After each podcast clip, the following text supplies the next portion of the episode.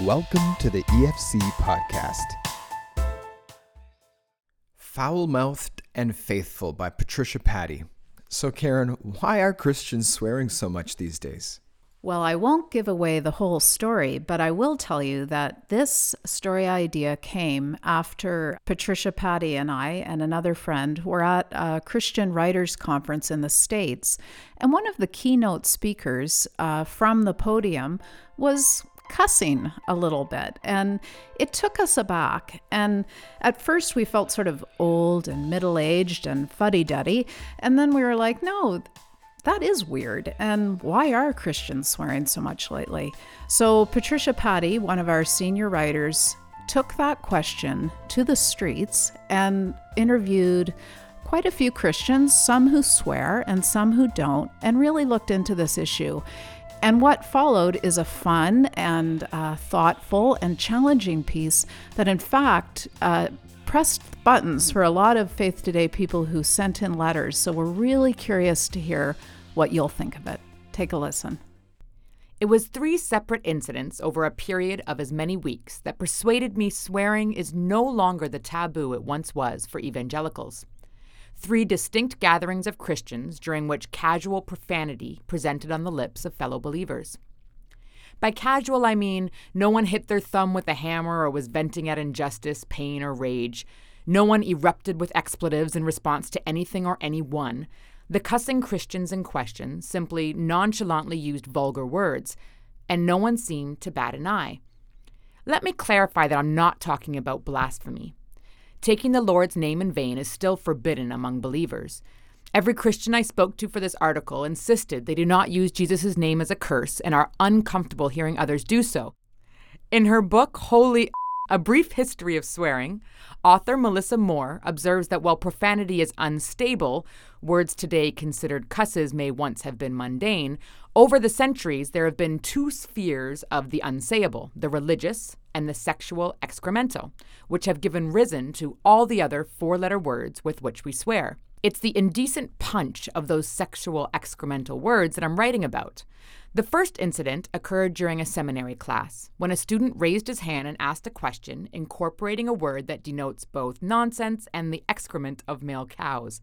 Then, at a conference for Christian writers, I heard the sexual F word and the excremental S word used calmly by panelists and speakers alike. Finally, at dinner one evening with my husband and three other couples, all of whom would self identify as evangelicals, our hostess described something using the adjective form of the same excremental word. Each episode, I am certain, would have been unthinkable in similar settings 15 or 20 years ago. So, what's going on? Of course, foul language is a prevalent part of our surrounding culture. In Between You and Me Confessions of a Comma Queen, author and New Yorker copy editor Mary Norris asks, rhetorically, whether the casual use of profanity in English has reached a high tide, observing wryly, I'm not sure how much further we can take profanity and still enjoy it. Christians may be late to the profanity party, but we seem to be enjoying it like never before. Part of it has to do with the reality of our culture, the coarsening of culture, says Lee Beach, co director at the Center for Post Christendom Studies at McMaster Divinity College. There's been a movement towards more graphic, vulgar depictions of different behaviors as well as the language around that. As people, we're just not as easily shocked as we once might have been. Culture to us is like water to the fish, so all of that reshaping and coarsening of culture finds its way into the discourse of evangelical circles as well. When the coolest of Christians casually cuss, there is a ripple effect. When world renowned singer Bono of U2 accepted an award at the Golden Globe ceremony more than a decade ago, he pumped his trophy heavenward and exclaimed, This is really, really effing brilliant! The comment provoked not only applause and laughter from his audience, but condemnation from the FCC, the U.S. broadcast regulator, who ruled the comment indecent. It also may have helped to legitimize such vocabulary in the minds of legions of Christian fans. After all, Bono openly professes faith in Jesus. And who could be cooler than Bono? Nadia Bolz Weber is pretty cool. With piercings and sleeve tattoos, the Lutheran minister, author, speaker, and founding pastor of House for All Sinners and Saints in Denver, Colorado, is a passionate Christ follower who blogs at patheos.com In a piece titled, I Love Jesus, but I Swear a Little, she writes that some people are relieved that they don't have to watch what they say around this particular member of the Christian clergy. Which raises the question are cussing Christians exploring the limits of Christian freedom? Or could the use of vulgar language be an attempt, conscious or otherwise, at improving dialogue with non believers, a sort of cross cultural communication? When the coolest of Christians casually cuss, there is a ripple effect. I remember well the awkward, conspicuous way I felt when working in a large Toronto newsroom back in the 80s when a colleague apologized to me for his bad language. I remember reassuring him, apologizing for the fact he felt the need to apologize to me. I didn't swear, but I didn't judge him for doing so. If abstaining from bad language can pose such a barrier to relationships, perhaps some people swear as a way of building a bridge. It's not a helpful bridge, according to Tim Huff. Currently, with Youth Unlimited, he has cared for homeless and at risk youth for decades and says, in his experience, swearing is a detractor when communicating with the street involved, that establishing a gentle tone works best. Coarse, vulgar language feels harsh, he explains. When ministering to homeless youth or people in prison, he believes their whole life is harsh. What they need in every regard is some gentleness. It's better to light a candle than curse the darkness. I always try to show kids that we can communicate without cursing. Dion Oxford ministers to homeless adults. He calls vulgar words part of the jargon of the street and admits it's quite possible that some of that jargon has slipped into his way of speaking as a result of his time there. But there's also something deeper at work. Oxford says his theology has changed, and that change might be reflected in the odd curse word that slips out of his mouth. I grew up in a very conservative evangelical church and home, where one of the things I grew to believe was that if I swore, it was a one way ticket to hell, he explains. If I stubbed my toe and said the F word without thinking about it, and Jesus were to return at that particular moment in time, I was doomed, he says. So when I swear now, which is not common but perhaps more than others, I find it quite liberating because I believe that Jesus still loves me even if I say one or two of these words. Legalism is often the reason why people don't swear. Yes, Jesus loves us even if we swear. But is cussing a sin? I think that can be very situational, says Beach. My answer would be not necessarily, but in some contexts it could be. How we use language has to do with the context and the reason we might choose certain words. If someone is going to use swear words in a way that is used to demean someone, then yeah, it's a sin. Not because of the word, but because of the intent of that word.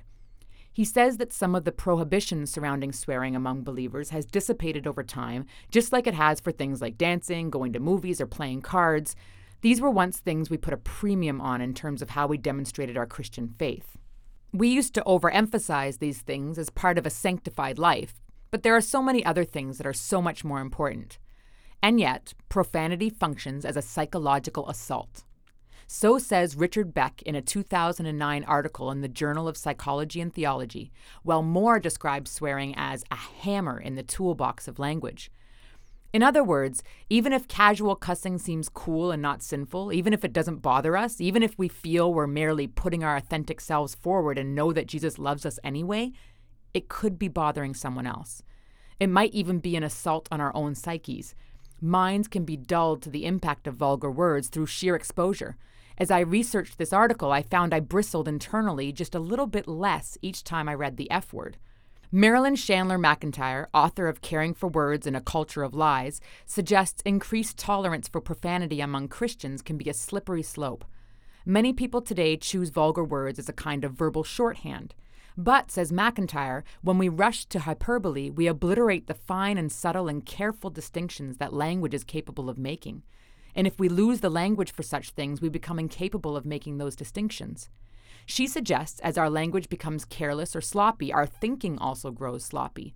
It's not just that four letter words are offensive, it's that they obliterate a whole spectrum of experience. Christians profess allegiance to the living word and believe in the power of the written word, which teaches that it is out of the overflow of our hearts that our mouths speak, and also that words can be honorable, even though the heart is far from God. Both Beach and McEntyre point out that the scriptures use raw, earthy language in a straightforward vernacular, which at times is far from pristine. There's also the model that Jesus gave us, says McEntyre, in hanging out with prostitutes and fishermen who probably didn't have the cleanest mouths in the territories. So then it breaks down into two questions What are we willing to hear compassionately, and what are we willing to say? I'd like to be completely open to listening to an angry hip hop song, for instance, and talking with people whose feelings it articulates, keeping an open heart and listening into the very language I might choose to avoid for truths I might need to hear. Language, like all of life, is a gift from God, who breathed everything that is into existence with words. McEntyre believes caring for language, being careful with our own words, is a moral issue. Language does not always have to wear a tie and lace up shoes, protests novelist Stephen King, whose language certainly doesn't in his memoir on writing. But for those who follow the living word, thoughtfully considering our audience and ensuring our language takes appropriate measures, like brushing its teeth and washing its face before going out, if you will, could be more than just a matter of being presentable. It could be a practical way of loving others. Patricia Paddey of Mississauga, Ontario is a senior writer at Faith Today.